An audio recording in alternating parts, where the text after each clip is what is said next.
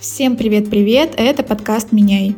Меня зовут Настя Мизерева, я веду образовательные блоги врачей и обожаю изучать все про мозг и психику человека. С помощью этих знаний я пытаюсь выяснить, как реализовать себя и избавиться от страха перемен. В мой подкаст приходят классные гости. Некоторые уже реализовались как специалисты, а некоторые еще в начале пути, но полны энтузиазма и идей. В каждом выпуске мы приходим к одному и тому же выводу. Меняться круто и никогда не поздно. Давай с нами.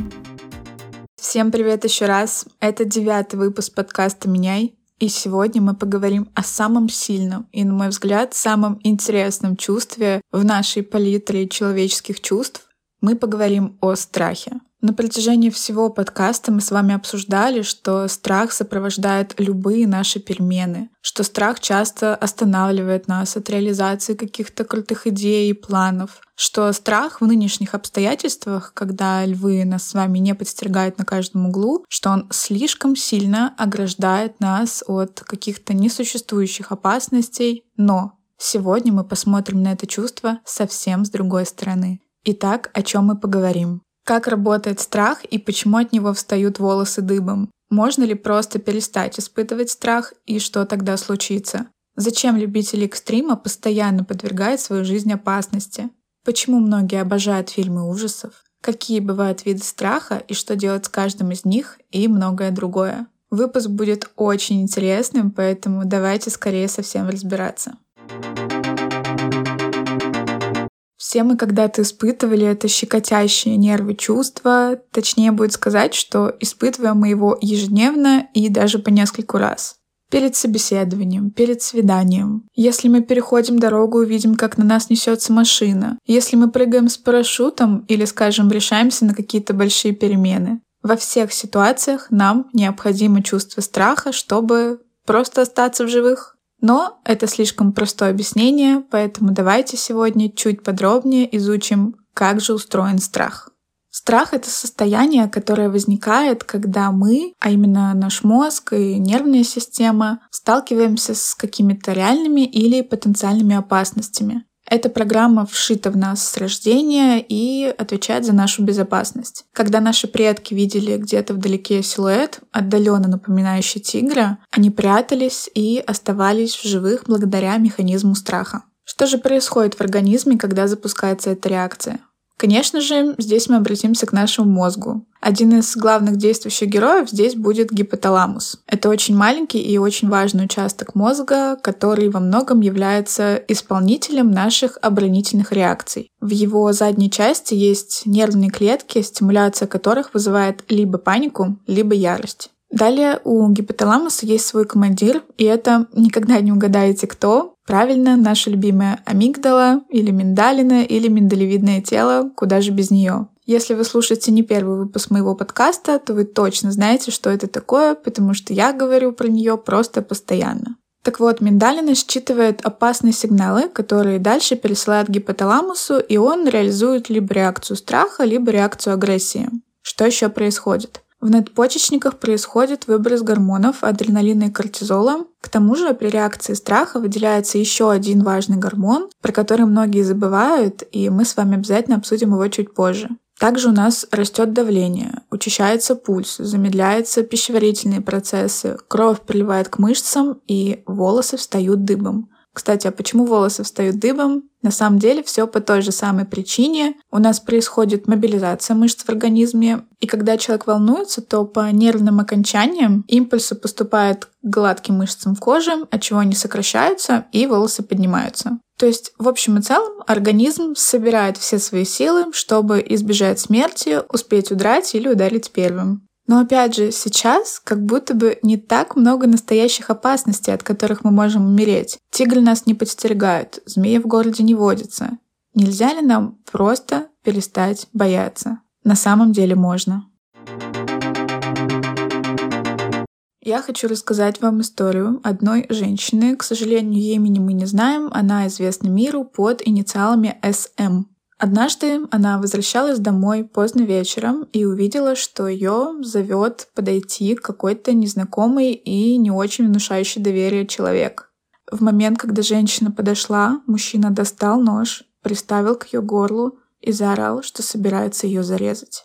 Да, история жуткая, но не для этой женщины. Ведь в тот самый момент она абсолютно не испытывала никакого страха как и практически всю свою жизнь. СМ совершенно спокойно что-то ответила этому человеку, и ее такой хладнокровный ответ настолько удивил нападавшего, что он ее отпустил. После чего она пошла дальше по своим делам, а на следующий день пошла по той же самой дороге. Эта женщина — один из самых известных неврологических пациентов. Она постоянно приводится в пример во многих книгах и статьях как человек с очень редким заболеванием урбаховиты. Это генетическое заболевание, и в результате происходит повреждение некоторых отделов мозга, и чаще всего это как раз-таки амигдала. СМ огромное количество раз находилась на волосок от смерти, потому что у нее, по сути, был отключен главный механизм выживания в виде страха. Ее семья и близкие учили ее с помощью логики определять, каких вещей стоит избегать, хотя, конечно, все равно это не всегда помогало. И это как раз-таки ответ на вопрос, можно ли совсем перестать бояться. Ответ — можно,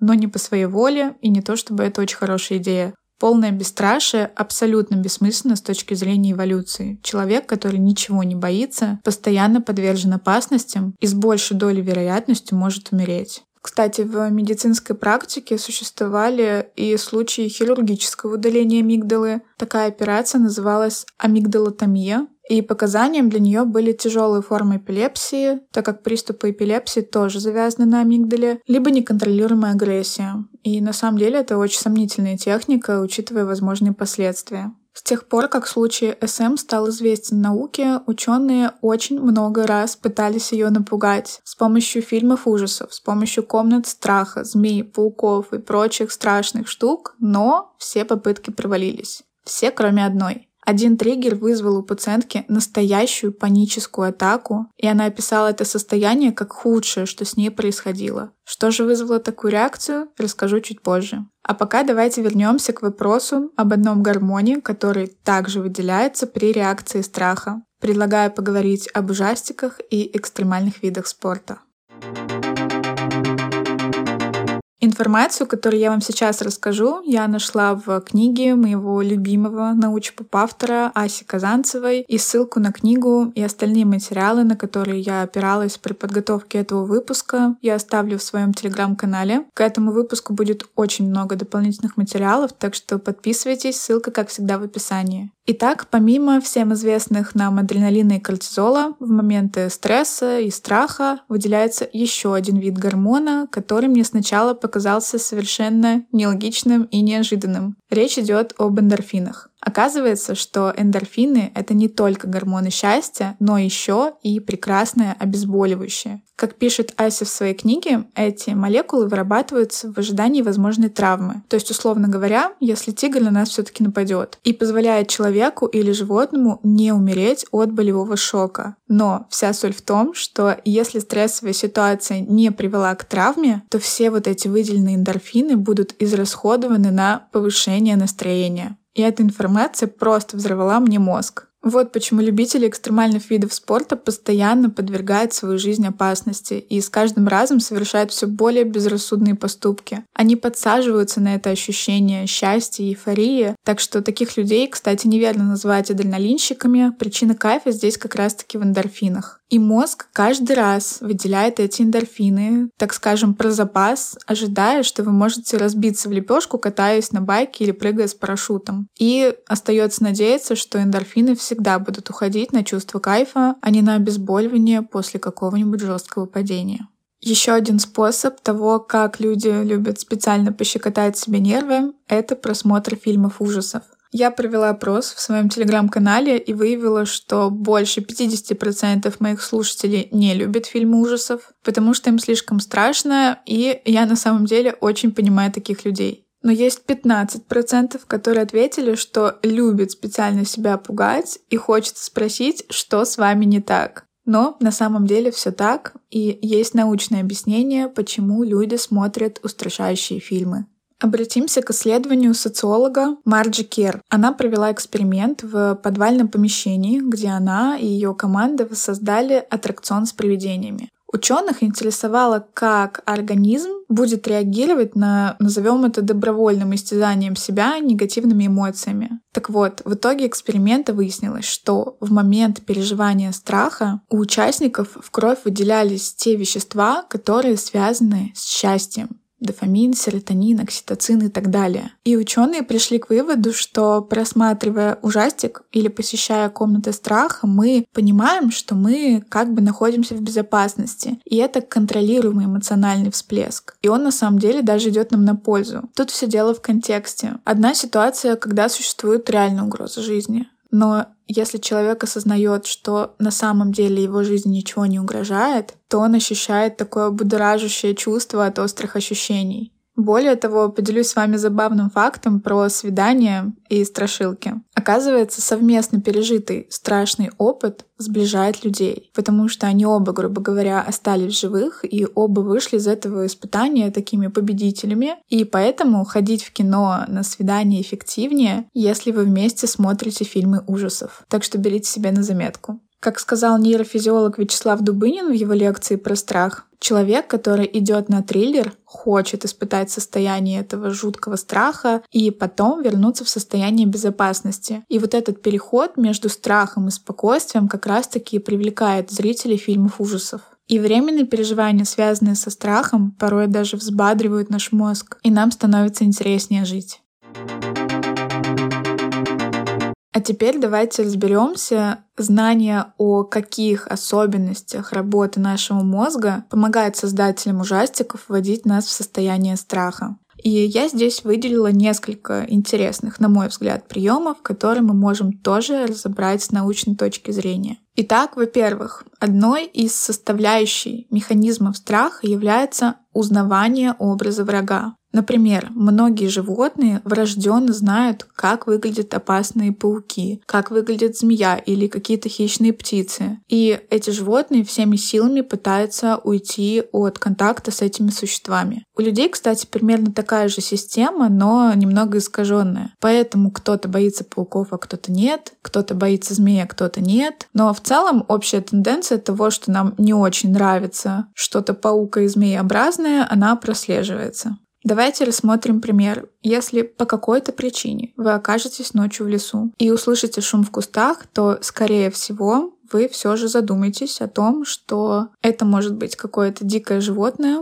которое сейчас на вас нападет, сожрет и так далее. Но если в итоге животным окажется милый ежик, то вы почувствуете облегчение и счастье. И если проводить аналогию с фильмом, то когда мы приходим на ужастик, и мы видим, что девушка, героиня фильма, оказалась в темном парке, и она постоянно оглядывается на странные звуки вокруг нее, то мы вместе с ней начинаем испытывать эти эмоции страха просто потому, что так устроен наш мозг. Далее, второй момент, который я хочу обсудить, это очень интересный момент. Он о том, почему в фильмах ужасов так часто используются образы зловещих клоунов. И вообще, почему многие так боятся клоунов? Ведь, по сути, это милое создание, которое веселит, развлекает детей, но что-то есть зловещее и странное в этом клоунском наряде и лице, согласитесь. И здесь мы переходим к очень классному термину под названием «эффект зловещей долины». Эту гипотезу выдвинул робототехник Масахира Мори в 1970 году. Он предположил, что люди в целом испытывают симпатию к игрушкам, даже роботам и другим похожих на них объектам, но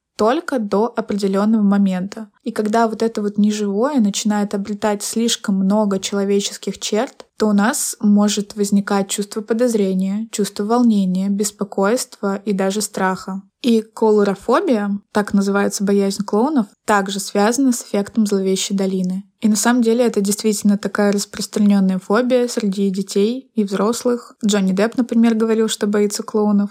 И действительно, клоунские костюмы, они преувеличивают черты лица и некоторые части тела, например, кисти рук. Там могут быть какие-то огромные перчатки или ступни, потому что у клонов часто огромные ботинки. Также этот огромный непонятный нос. Поэтому подобные деформации можно воспринимать не только как какие-то смешные или комичные, но и как очень даже страшные. Мозг понимает, что это что-то очень похоже на человека, но его смущают эти странные детали, и он начинает пугаться. Более того, незнание того, кем на самом деле является вот этот вот человек в клоунском костюме, также может вызывать беспокойство и панику. Кстати, в 90-х годах был зафиксирован всплеск этой колорофобии, и он был спровоцирован появлением на экранах фильма «Оно», снятого по роману Стивена Кинга. Вот как искусство влияет на людей. Давайте выделим, какие внешние признаки делают вот этих вот человекоподобных существ такими страшными. Во-первых, нестандартная мимика. Например, слишком вытаращенные глаза или какая-то неестественная улыбка. Или же наоборот, неподвижное лицо тоже может считываться мозгом как очень тревожный сигнал, если это существо как-то двигается и разговаривает потому что мы привыкли, что если изо рта идет звук, то рот двигается. Или если двигается тело, то на лице тоже есть какие-то эмоции. Далее, что еще пугает? Механическая речь или наоборот слишком натуральная речь при внешнем роботизированном виде.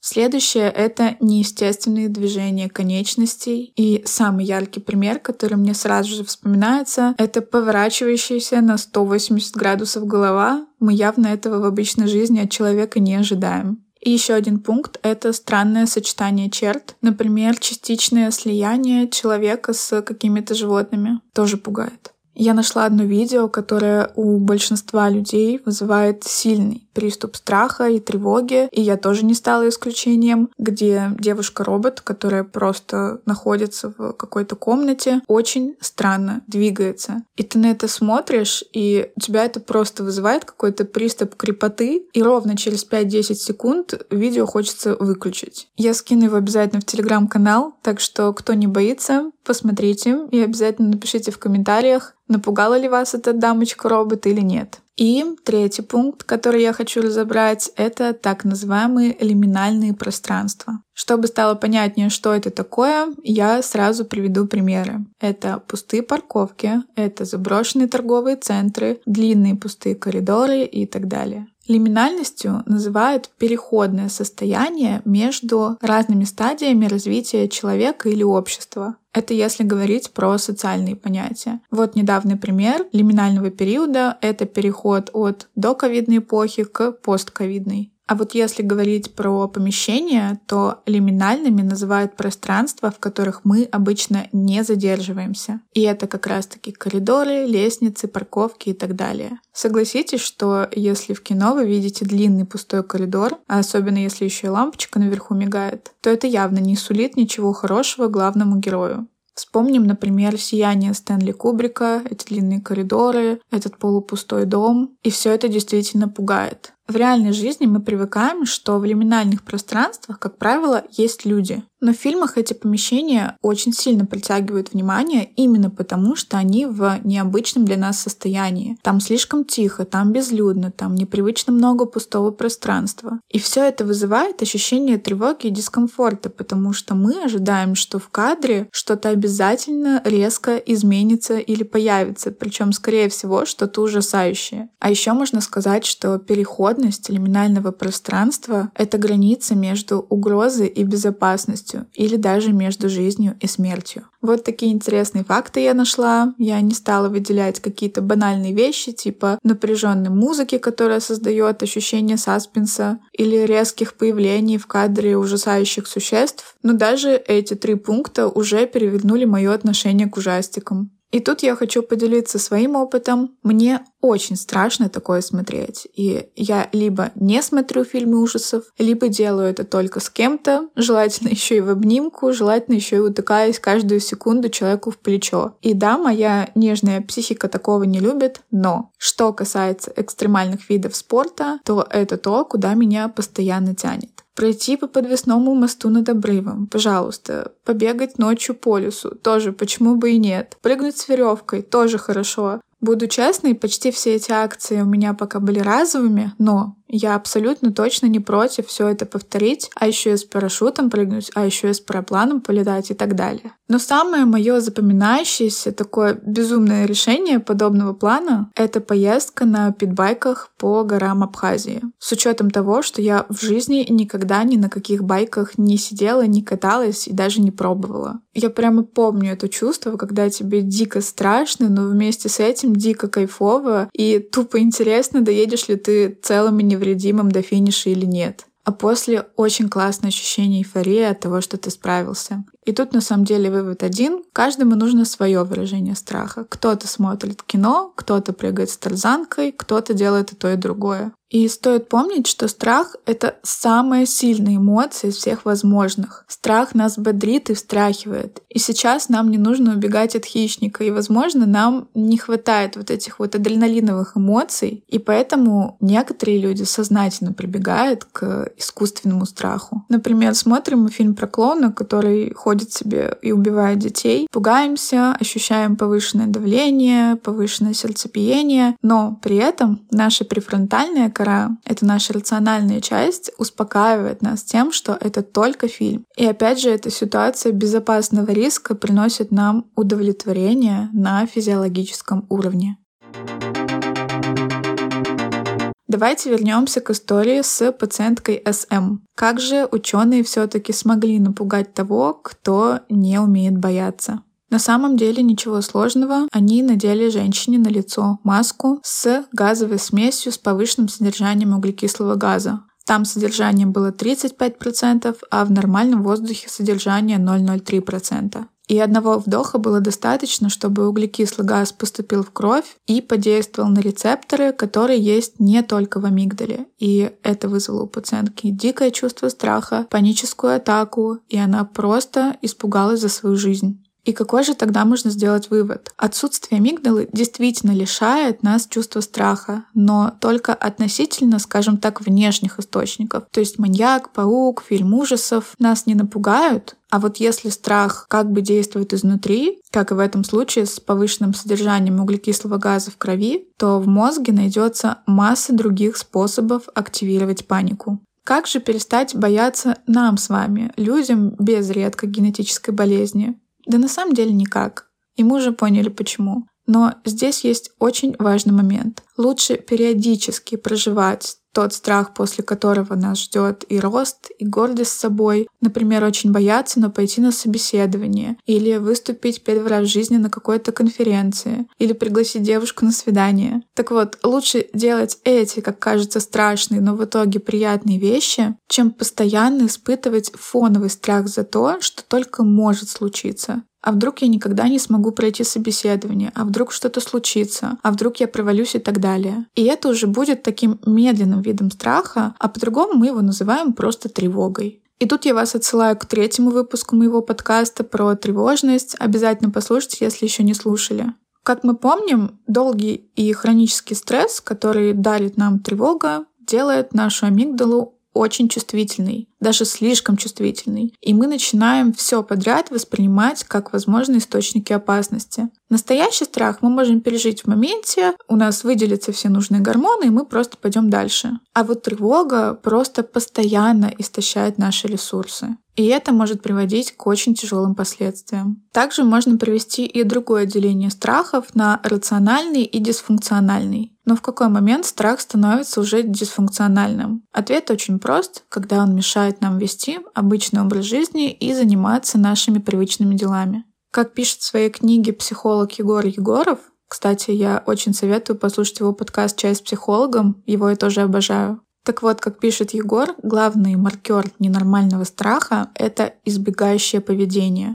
В его практике были люди, которые по какой-то причине начинали бояться выходить на улицу, но в итоге доходило до того, что они просто годами не выходили из дома. И это уже становилось настоящей фобией. То есть у человека включается режим абсурдного избегания. И как раз-таки главный совет, который дает Егор, это избегать избегания. И мне очень нравится такая формулировка. И получается, что лучший рецепт от страха — это идти на свои страхи и помнить, что за ними нас ждет рост, гордость собой и тем, что вы смогли пережить эту ситуацию. И помните, что страх — это все еще один из сильнейших мотиваторов к действию. Ведь все мы боимся прожить нашу одну жизнь зря, или не успеть объездить весь мир, или не достичь каких-то крутых результатов. И это тоже нормальные страхи, которые порой лучше всего мотивируют к тому, чтобы мы реализовывали свои планы и мечты, чтобы мы шли вперед, даже если это очень страшно. Поэтому надо принимать свои страхи и научиться жить с ними в мире и гармонии.